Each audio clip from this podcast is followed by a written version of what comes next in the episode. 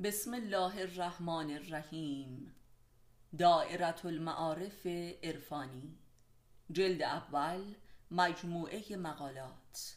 معلف استاد علی اکبر خانجانی. فصل اول فلسفه آدم و حوا. خودشناسی جنسی. مفاسد اخلاقی بعد از ازدواج.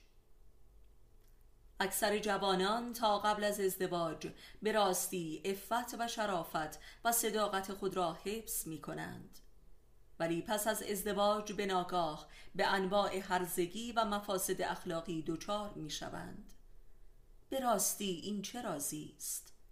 چرا ازدواج های مدرن به جای پیشگیری از مفاسد اخلاقی خود موجب فساد و تبهکاری می شوند این نیز یکی از پدیده های واژگون آخر الزمان است. مشاهده همین پدیده اجتماعی خود از علل گریز بسیاری از ازدواج کردن شده است. بخش عمده ای از زمینه های اعتیاد نیز ازدواج های مدرن می باشد برخی از علل چنین پدیده ای را تیتروار برمی شمریم زندگی مشترک را وسیله ای برای اهداف فردی قرار دادن. ازدواج به عنوان یک جبر و نه نیاز آگاهانه و اختیاری. تلاش برای برابر سازی تصنعی حقوق زناشویی.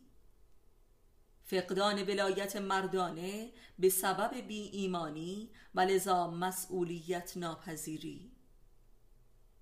تکبر زنانه در انکار پذیرش ولایت شوهر در امور دنیوی. عدم رعایت حقوق اخلاقی و موازین شرعی و افت متقابل. افراط در ناز زن و نازکشی مرد. دعوی بیهوده و ناحق عشق مرد به زن و تلاش برای اثبات آن. حضور رسانه های شهوانی در محیط خانواده. نگاه اقتصادی مرد به زن. بیغیرتی مرد نسبت به زن تحت عنوان عشق و آزادی و برابری.